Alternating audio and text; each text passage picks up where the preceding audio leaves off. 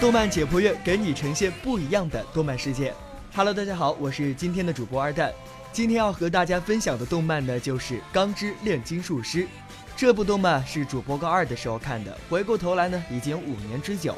朋友君强烈推荐啊，天天看到窝在被子里看了一遍又一遍。于是好奇的我呢，也入了钢炼的坑。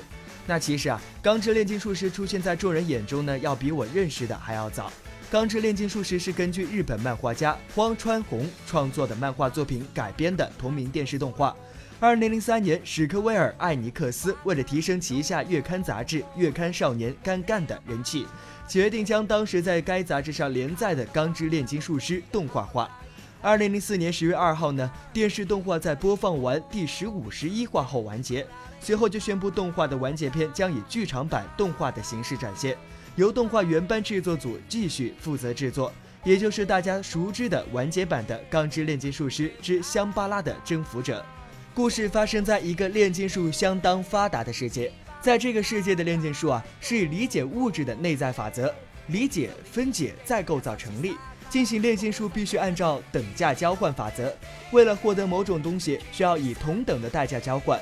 代价不够的话，便需要以自己的任何部分、身体的一部分、记忆等等被作为代价的填补而被拿走。爱德华·艾尔利克和他弟弟艾尔冯斯·艾尔利克十分思念在他们小时候亡故的母亲，为了再次见到母亲，进行炼金术中最大的禁忌——人体炼成。可是因为炼成时的反噬。阿尔则失去了全身，艾德失去了左脚。为了换回弟弟，爱德华牺牲自己的右手作为代价，将弟弟灵魂炼成，并将弟弟阿尔冯斯的灵魂固定在一副铠甲上。从此，爱德华和阿尔冯斯为了取回他们所失去的一切，开始踏上了找回自己身体的旅程。爱德华失去的右臂和左腿由钢之一只机械铠来代替，因此被授予“钢”的称号，故被称为钢之炼金术师。贯穿全文的核心观点“等价交换”是本作品中代表了炼金术这门科学最基本的也是最重要的准则。为了获得某种东西，需要以同等的代价交换。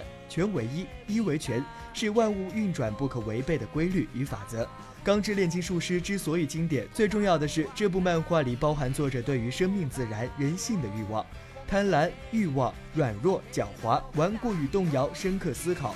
不含丝毫的浮夸华丽，让人读起来沉甸甸的。当初朋友强烈推荐的《钢炼》，也是花了整整两天不吃不喝看完，看得我热血沸腾，热泪盈眶。也正是看完这部剧，收获了这枚天天窝在被窝里看《钢炼》朋友的友情。好了，今天的动漫解剖院到这里就全部结束了，我们下期再见。